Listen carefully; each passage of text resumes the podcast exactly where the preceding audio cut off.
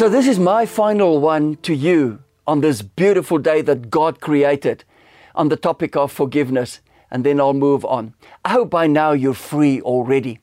I want to tell you a story today, but before I tell you the story, I want to read again a scripture which I read about uh, uh, maybe uh, two, three, four days ago. It is Mark 11, verse 26. But if you do not forgive men their trespasses, neither will your heavenly Father forgive yours. Corrie ten Boom, such a wonderful, wonderful woman. And I've told the story before, but in the context of this, I want to say to you that this lady was an amazing woman. She and her sister Betsy hid the uh, Christians, uh, Jews also during the Nazi uh, period there. And this was a time when you would get killed if you were caught with people in your house that the Nazis were actually uh, trying to find. So she ended up being caught and in a concentration camp.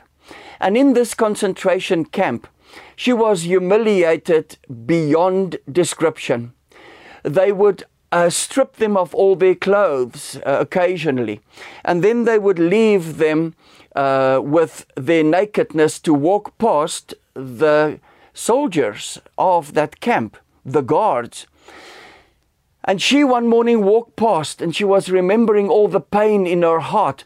And God dealt with her with forgiveness and said, You've got to forgive. And this was the message from us from the pulpit and the heart to heart for a period of time. And in closing today, I want to say this to you. Corrie, years later, was ministering, actually for 30 years, she ministered on the topic of forgiveness. She found herself in Germany ministering again on forgiveness. And she noted somebody in the audience that she recognized as one of the guards that caused great pain, suffering, and humiliation for her during that time. Corrie dreaded the moment because she was talking about forgiveness, but all the bitter memories arose in her heart again. And Corrie, at the end, was faced with a situation that she honestly did not know how to handle.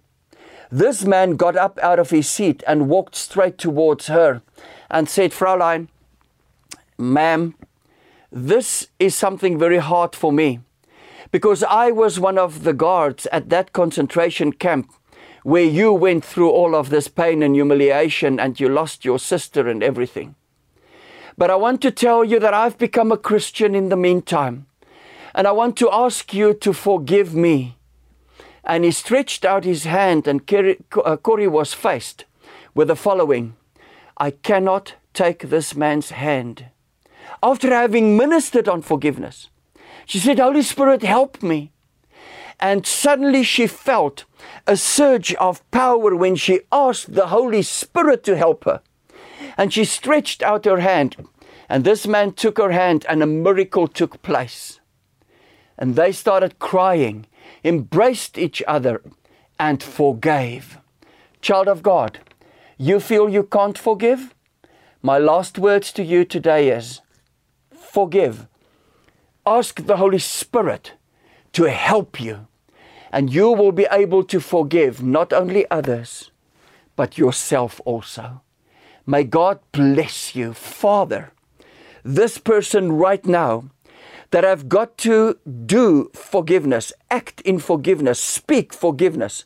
Holy Spirit, I pray that you empower them right now to pick up that phone, to make that appointment, to buy that bunch of flowers, to write that letter, and that they will find forgiveness for themselves. In Jesus' name, amen. Love you. See you next time.